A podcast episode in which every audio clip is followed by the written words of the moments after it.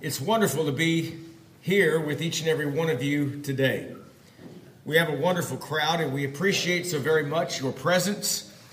If you consider yourself to be a visitor here today, we would hope and pray that you feel as you are, and that is our honored guest. As I mentioned last Lord's Day, I wanted to preach a sermon on abounding in the work of the Lord. And may I say, as an introduction, before we go any further into this passage or the things that we're going to talk about, I will give the congregation here credit over time and praise for the growth that we have all had. We have seen growth uh, evangelistically, and we've seen our numbers increase. And we've also seen some that have really grown in the faith. We have young men that are desiring to do more for the cause of Christ. We have three new teachers here that are teaching and growing in Christ. And we have other areas too where we have grown as a congregation. But as we enter the year two thousand nineteen, there are some things that we need to improve upon if we want to continue to grow, and myself included. How is it that we can abound in the work of the Lord? How is it that we can make sure that the congregation that meets here from time to time in Bakersfield exists for another fifty years if the Lord tarries? These are things we have to consider. And may I say, we have to consider them now, or they will not happen fifty or one hundred years from now. It has to be now. I want to talk about some of these things. The great apostle Paul said this. This is from the New King James in First Corinthians fifteen and fifty-eight. He said, "Therefore, my beloved brethren, be steadfast, immovable, always abounding in the work of the Lord, knowing that your labor is not in vain in the Lord." Very interesting, the word steadfast.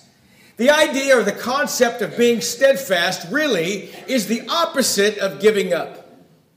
It is the opposite of giving up. I got to tell you, there's some things that I really don't understand in my life. I don't understand how it is sometimes that we have to almost beg people to stay faithful. And sometimes we want it so bad for them. But at some point in time, it has to be more, it mean more to them than it does to us. If someone wants to lose weight and they hire a personal trainer, the personal trainer wants it really bad for that person.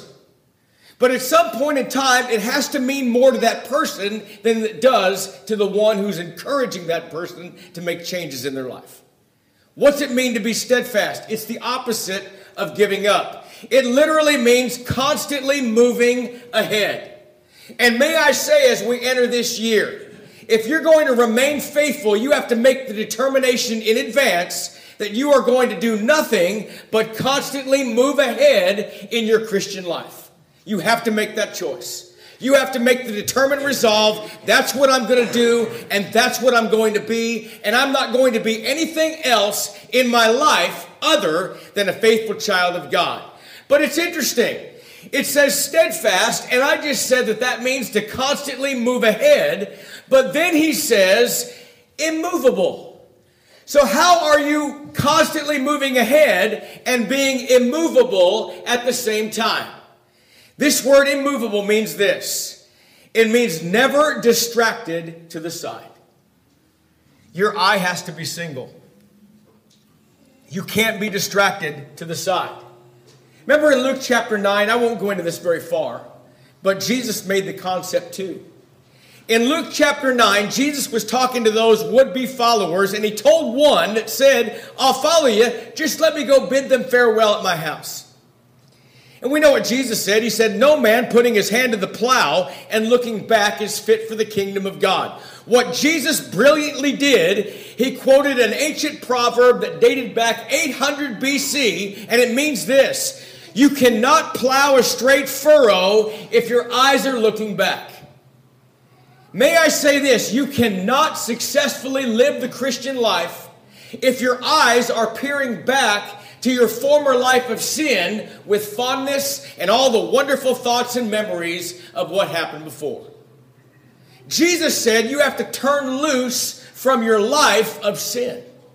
That's the same thing Paul is saying. You can't get distracted by the peripheral issues of life.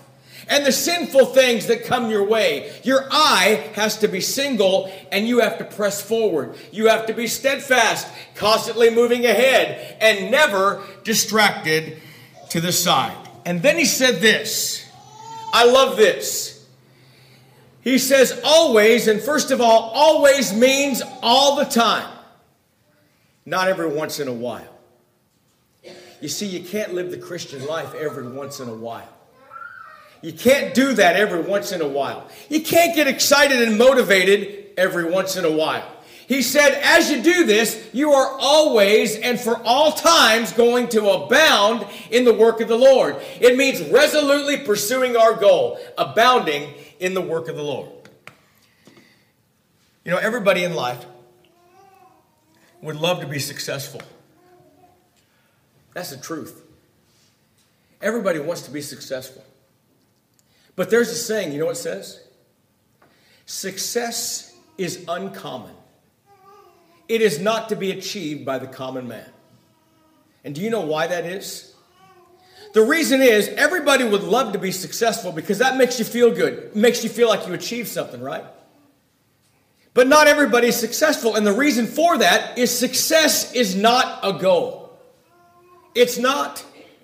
Success is not a goal. Success is a byproduct of doing the right things right all the time.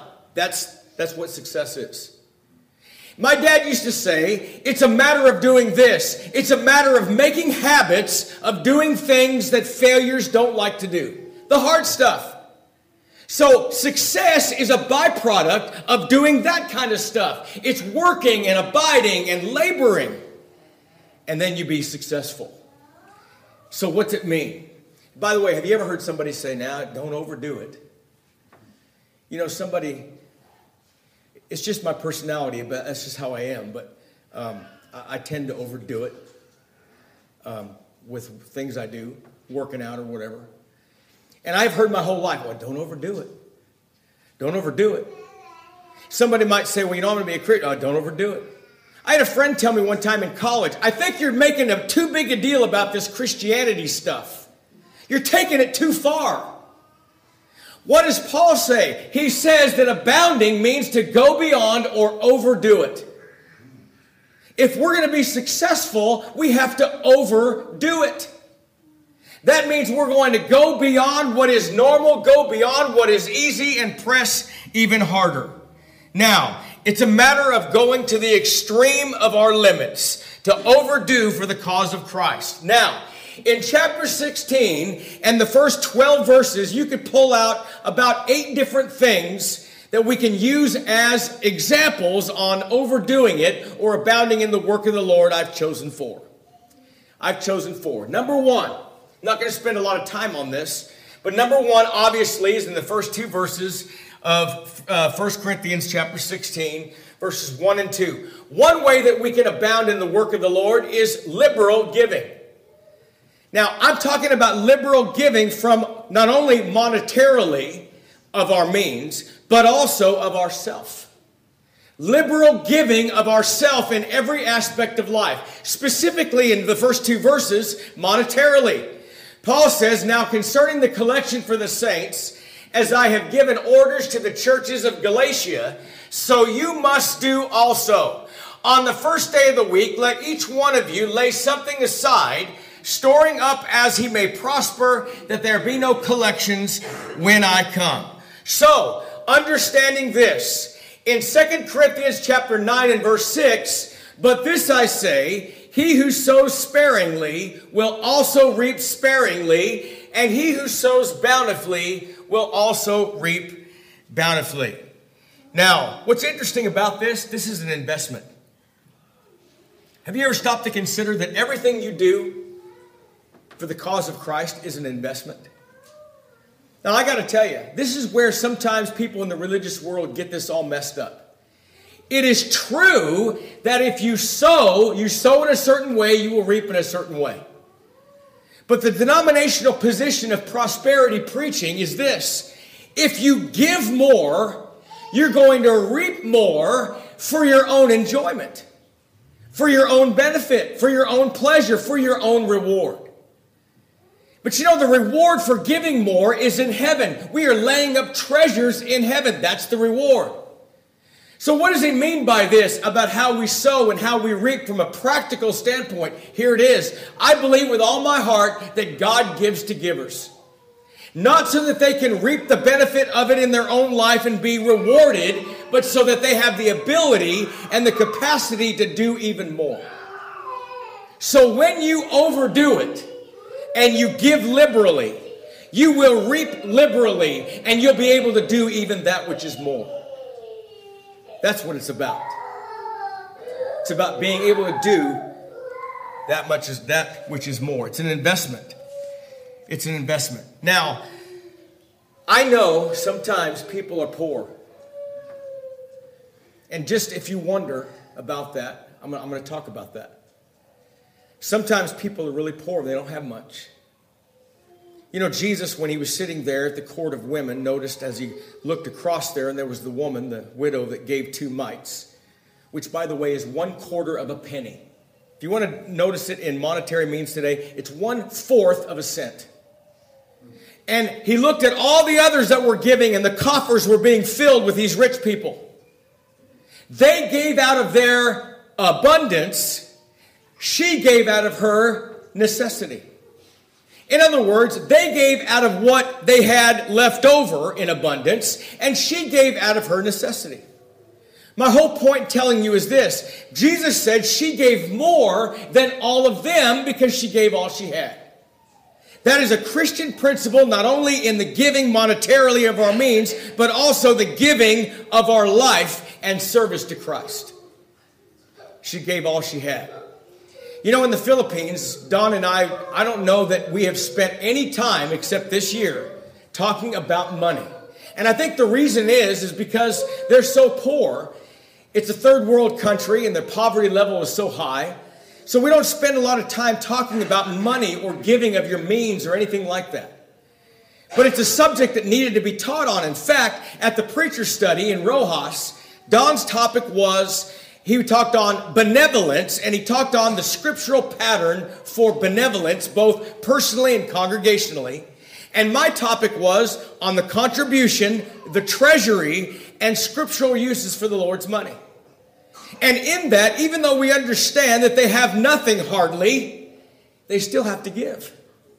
We all do. That's the work of the church. We all have to give. It doesn't matter what you have, you still have to give. And it's an investment. It's an investment.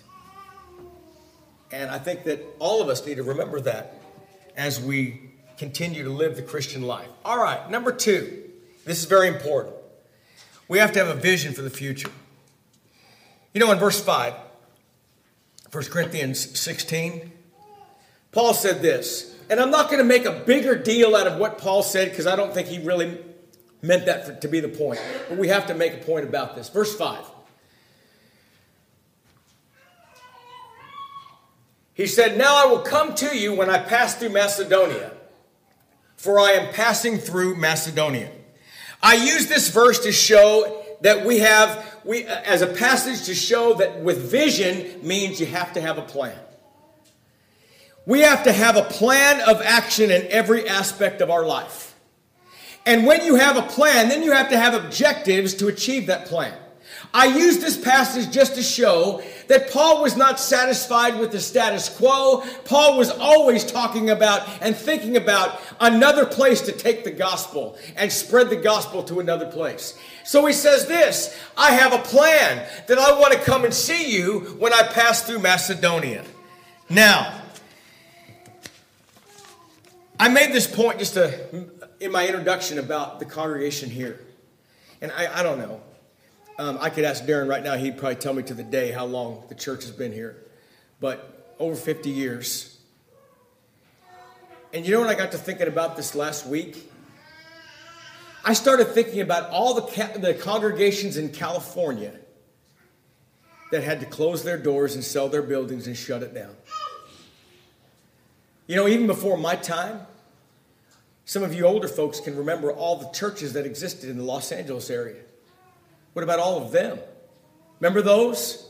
All those down there? Now we have L A X and Covina. and we have one very small in Anaheim. What about going north? What about all the congregations north that used to exist? And now you just keep on driving and you pass towns that once had the light of the gospel shining forth, and now they're no longer there. What about around here? What about around here?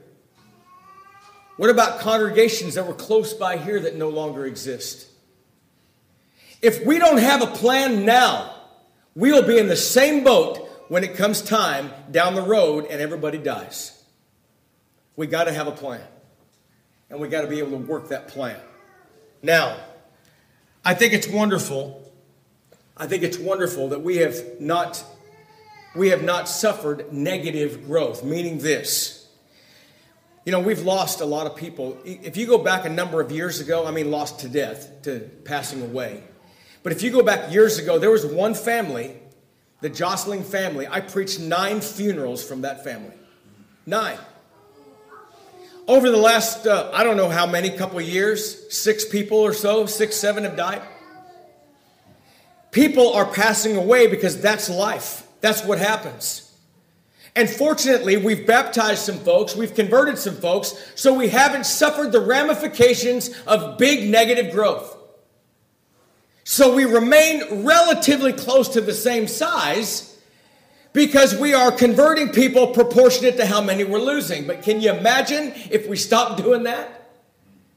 We get smaller and smaller and smaller. We have a challenge. We have a challenge ahead of us. And I say this to you, please hear me. I say this to you not as a negative. I'm not a negative guy. A buddy of mine said did this to me not long ago. A preacher friend of mine, good buddy. He said, you know what? There's three kinds of people. There's people like you, meaning me, and then there's another kind of guy, and then he says, and then there's me. I said, oh, what does that mean? He said, you know what you are? He said, you're kind of the, you're the positive football coach that gets in the locker room and tells his team you can and gets them to believe that they can. He goes, that's you. He said, then there's the, the person up in the stands that says, man, we got no shot. That's the negative guy. And I said, what, where does that put you? He said, well, here's me. You've already lost the game. You just don't know it yet. I'm not the negative guy, and I never will be. I choose not to do that. I will never do that. But I'll tell you this. It doesn't mean that a positive person cannot preach something negative. And it doesn't mean that I can't make a negative statement. I'm going to make one now. Please hear me. We have a challenge, a huge challenge, and a huge task. You know what that is? Taking the greatest story ever told to people, and the majority of the people that hear it don't want it. That's fact. So what? Jesus said, and few there be that find it. That's what Jesus said. Our job is not about the result. Our job is about the effort. And you know what? When the Lord comes back, do you know the Lord is not going to say, Frank, let me see. How many? How many did you get? How many did you get? Did, did, did, you, did you hit the number right? No, he's not going to do that. But he's going to know whether I took the gospel to people and spread the seed of it. He's going to know that. He's going to know if I did my part. We have the majority of the people that are around us. We're trying to take the gospel to people that are so busy with everything else that becomes their religion. And you just plug it in, whatever it is. Just too busy. So what's going to happen? What can we do? I'll tell you exactly what we can do. It has to change in the family. We have got to change the family. We've got to get the family where the family needs to be. And I'm talking about the structure of the family. The structure of the family. Wednesday nights we're studying now about the structure of the family, where the man is fulfilling his role in the home and the woman is fulfilling her role in the home. And structurally, they have it right. Now I'm going to say this to you. Can you imagine what we could do together if you as families would pull together, get the structure of your family right, and go shoulder to shoulder with me as an evangelist laboring among you with our sleeves rolled up, working together? Can you imagine what we can accomplish? I'll tell you this. All successful works in the body of Christ that I know of today, all successful works, are works where the evangelist is working among them and families are working to support the work. Yeah, working. I'm an evangelist. It's my job to evangelize. Can you imagine how it would be if families would pull together and start strengthening those that we convert? So the evangelist can continue and preach the gospel and do the work of an evangelist. Can you imagine how many people we could save, as Linwood Smith said one time, if we didn't have to keep saving the same ones over and over? I'm going to tell you something, families. I need you. Yeah, I said it. I need you. The work needs you. The future of the church needs you. We got to do better. You know, more people today, I think, are looking for churches more than they're looking for the truth. I think that happens. So let's take a look at this. We're talking about planning. We're talking about a vision. Let's look at a passage that's found in Proverbs twenty-nine and eighteen. Notice, Proverbs twenty-nine, eighteen, where there is no vision, the people perish. Now, what does the word vision mean? I've already established with you that the reason we put that up for uh, Paul's uh, plan was to show that a vision includes a plan. Got to have a plan. But Proverbs twenty-nine and eighteen tells us some rules about the plan. All we have to do is find out what the word vision means in this passage. It's all we got to do. All we got to do is go to the New King James and it tells us what it means. Here it is. Where there is no revelation, the people cast off restraint. That's what the word vision means in that passage. And revelation is the word of God. So what I'm saying is, in our plans, it has to not only include revelation, but our plans cannot go beyond revelation. Can't go beyond the word of God. It's not about programs. You know, sometimes people in the religious world, they'll say, you know, it's not about the programs. We have the programs, but it's not about the programs. It's about this other, and the programs shouldn't draw you in. But they have the programs, and the programs are drawing people in. You see the point? Most people are looking for a church that has what they're looking for instead of what the truth is of the Word of God. So, in our plan, it has to not only include the Word of God, it can't go beyond the Word of God. Now, vision. Vision, by definition, is dealing with an appearance.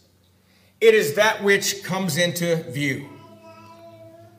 In the Lord's church and at, in this congregation, we have a fourfold vision. It's fourfold. And here it is. We got to see a lost world. We have to see a saving gospel. We have to see that the world is lost without the gospel. And finally, we have to see our responsibility in taking the gospel to a lost world. Let me show you the importance of that. Give you an example of that. Here's an illustration I used to use many, many, many years ago in, a, in another sermon. But I love it. I think it fits. There was a wise old Indian father that had three sons. And he decided he wanted to give all of his possessions in life to one of his three sons that showed the greatest prowess and the greatest promise. As a test, he pointed to a mountain that was bold against the sky, and he sent all three of them up the side of the mountain, and he gave this instruction.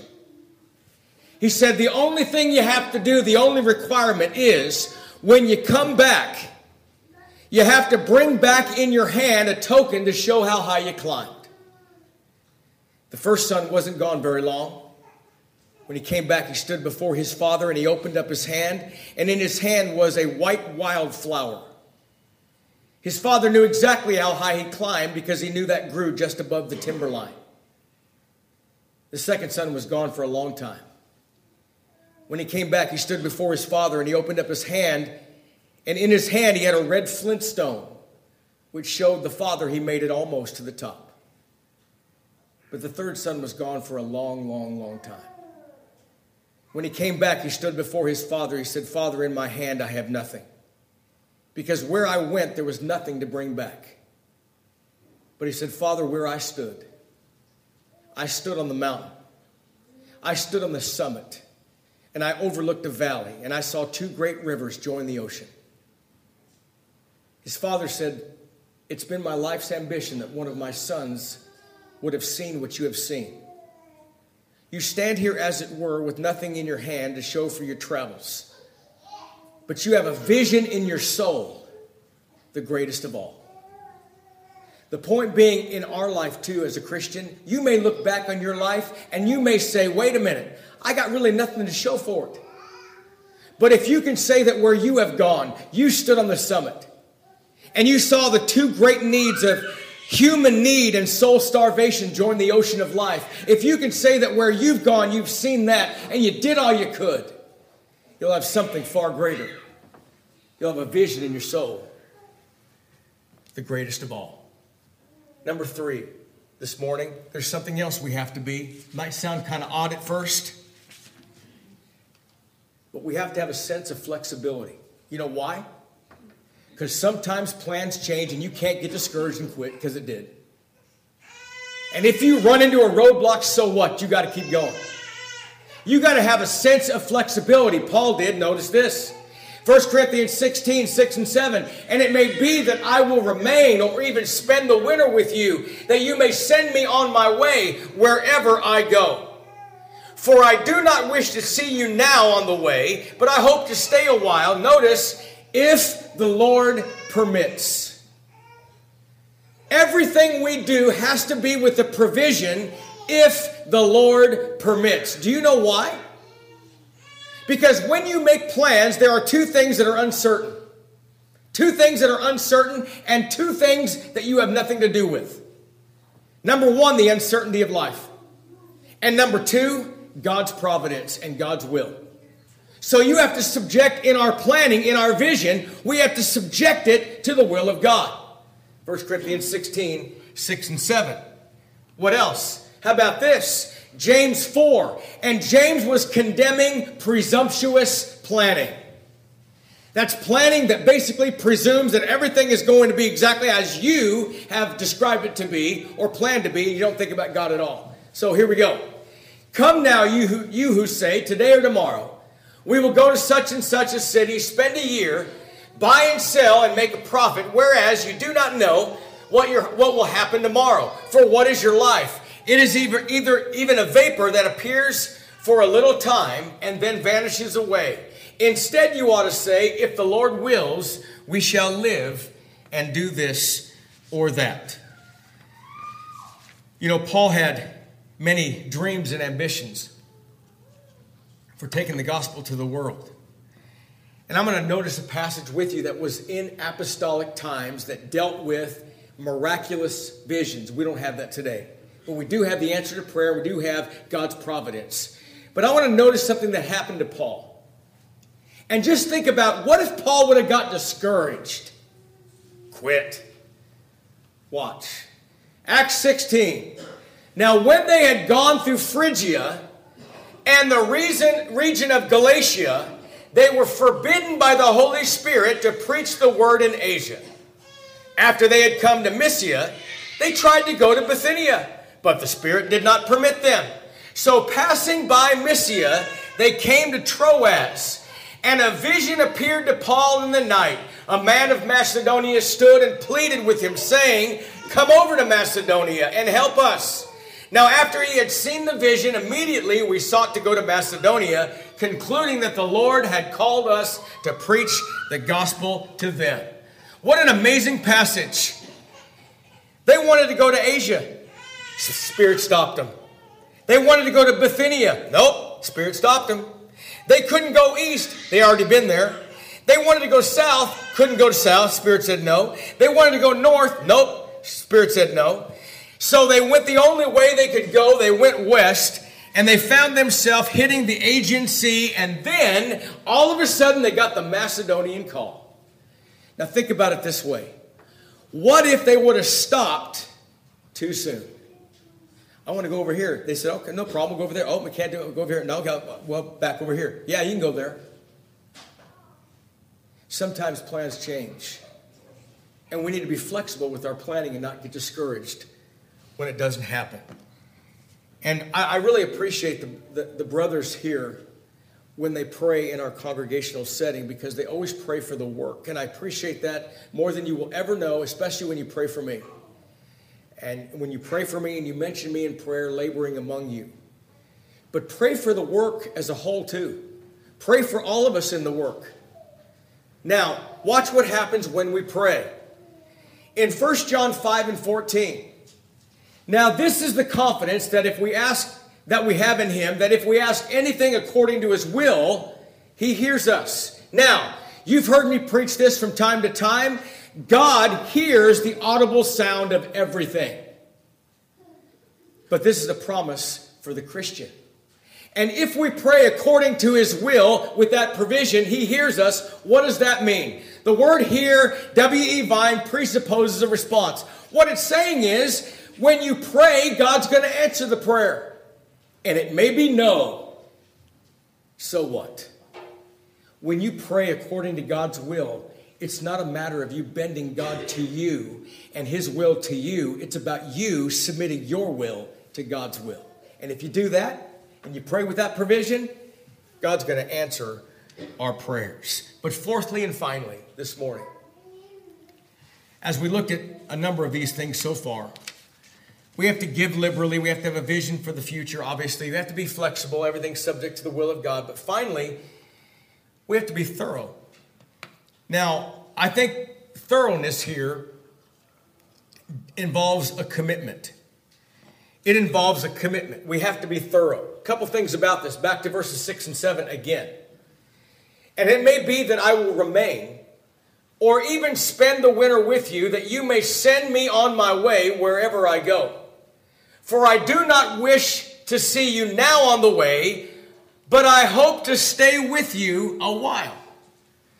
Paul understood, he understood the realities, and he understood the importance of staying a while in the work. And may I say this too, I love to hold gospel meetings that go throughout the country and do that. We have gospel meetings here, and you know what happens? I'll tell you what happens. Oh, the preacher in. By the way, you know who the greatest preacher is? The, the next guy that came into town. The, the latest guy.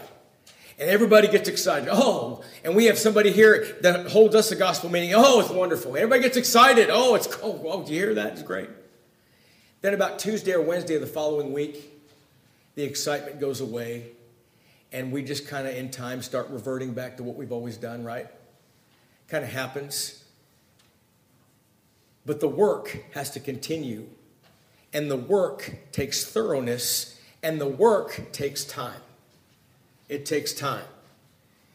Now, Paul was not a superficial guy. He was not a superficial preacher. In fact, I'll tell you, sometimes there's a lot of superficial preaching in the world today.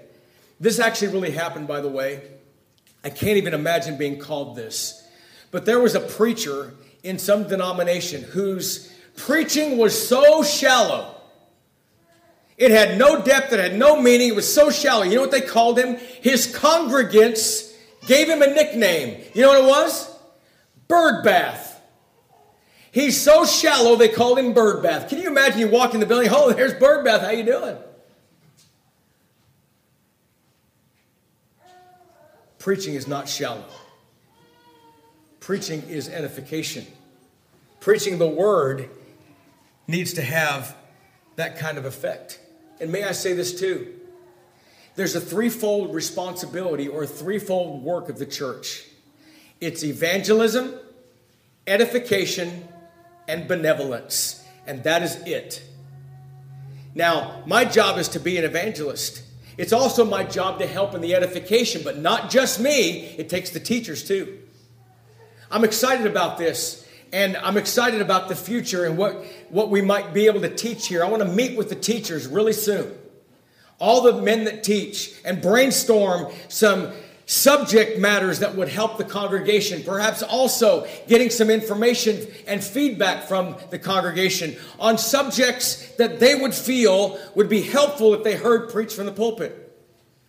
To have some sort of a plan and a structure that we stick to so we can make sure that we are edifying the body of Christ. Looking forward to that. Listen to this. Let me show you how thorough Paul was.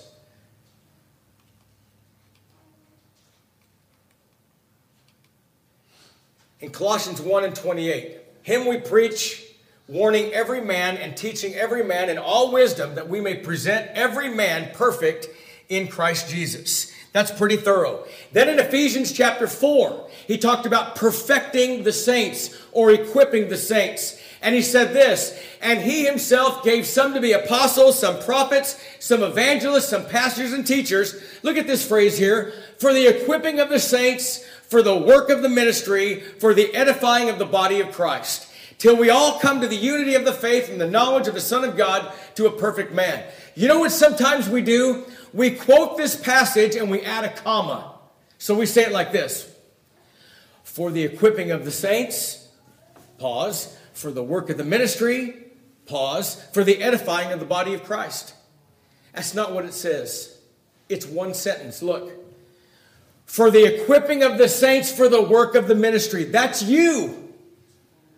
That's you. It's my job to equip the saints for the work of the ministry. That means it's not just the preacher, it's you. And it's my job to help and train and equip. What else? He goes further. To the measure of the stature of the fullness of Christ, that we should no longer be children tossed to and fro and carried about with every wind of doctrine by the trickery of men in the cunning craftiness of deceitful plotting. Verses fifteen and sixteen says this. But speaking the truth in love may grow up into him in all things, which is the head, even Christ, from whom the whole body fitly joined together and compacted by that which every joint supplieth, according to the effectual working in the measure of every part, maketh increase of the body until the edifying of itself in love.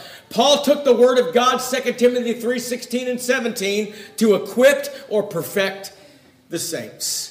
That's a work, and that's together, and that took time. You know, the first time he went to Corinth, he was there about a year. The second time he was there, he was there for about three months. He used the entire time to train and work with them. And I want to notice a passage found in Galatians chapter four. I love this passage. You know why? Because it shows that there's a period of time for growth. In Galatians chapter four, my little children, from whom I labor in birth again, get this, until Christ is formed in you. You know why people struggle a lot? Christ is not formed in them. Do you know why they sometimes have priority problems? Christ is not formed in them. You know why they have attendance issues? Christ is not formed in them. We have somewhere around sixty here, sixty or so plus in this assembly this morning. Wednesday night we get on an average seventeen, fifteen, seventeen. One time we had eleven recently. Come on, we can, we can do better than that. Oh, we can do better than that. That's not good enough. You know what the problem is? And I want to say this so I'm not misunderstood. I'm not talking to the precious older folks that do all they can to be here and would be here if they could, but they can't get out. I'm not talking to you. I'm not talking about those that have ailments where they can't get around and they're sick. I'm not talking about that at all. And I'm not talking about the fact that sometimes there are extenuating circumstances beyond our control. I'm not talking to you either. But out of a congregation size that we have, I guarantee you some people are just making a choice. And when you choose otherwise, you know what? Jesus Christ is not formed in you. He's not. Because if he was, you know what happens? Automatically, the Lord's number one. Automatically, we demonstrate that he's number one by our example, by our behavior. I want to challenge each and every one of you in two thousand nineteen. I want to challenge every single one of you in two thousand nineteen that when a year goes by, let's look back and say that Christ was finally formed in me. Let's do that. That's number one. What do I need the congregation to do? I need you to, I'll do my part. I will work, I will work as hard as I can. I will labor among you patiently until Christ is formed in you. But you got some work to do. We all do. We all do. Christ needs to be formed in us. We need to stay faithful, folks. We need to keep plugging at it, staying in there, hanging in there. And if it gets tough, it's all right. It gets tough. Don't quit. Don't be superficial. We have way too much superficial Christianity today. On the surface. And that must certainly grieve the heart of God. But remember, if families will pull together and families will have Christ formed in them, can you imagine what we can do together? I'm going to tell you what will happen. Instead of sitting back thinking, oh, look how bad it is, we may say, you know what? We may yet to see our finest hour. Now, I'm in it. I'm in it for good. But I need you every step of the way. What have we learned today as we close? We learned that if we're going to abound in the work of the Lord, we have to give liberally, not only monetarily, but of ourselves.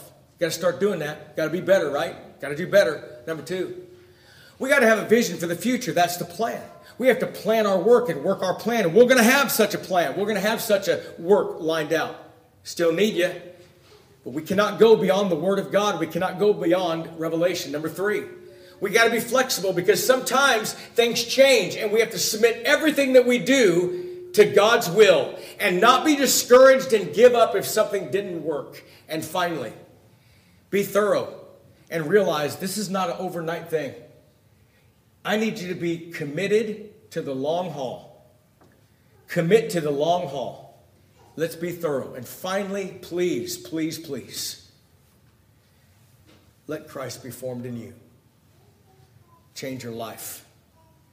Let's go be better. Let's go be better in the future than we've ever been in days gone by. I'm finished. Thank you for your kind listening. We thank you for listening to our podcast put on by the Church of Christ at twenty-two fifteen Plans Road in Bakersfield. If you would like any additional information, or you would like to receive a free Bible correspondence course by mail, please email us at info at church of christ bakersfield dot com. Our service times are Sundays at ten thirty a m and five p m and Wednesdays at seven thirty p m Please make plans to join us. We would love for you to be our honored guest.